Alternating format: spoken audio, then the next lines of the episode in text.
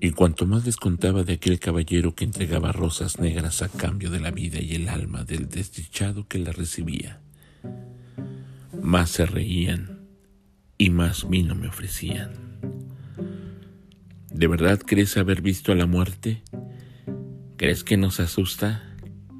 Que venga ese caballero, un trago, hemos de invitarle a cambio de sus flores. Aún se burlaban cuando me levanté y les agradecí las bebidas. Les devolví la sonrisa cuando sus ojos se llenaron de lágrimas al verme levantar mi canasto con una carga de rosas negras que no pudieron rechazar cuando se las entregué.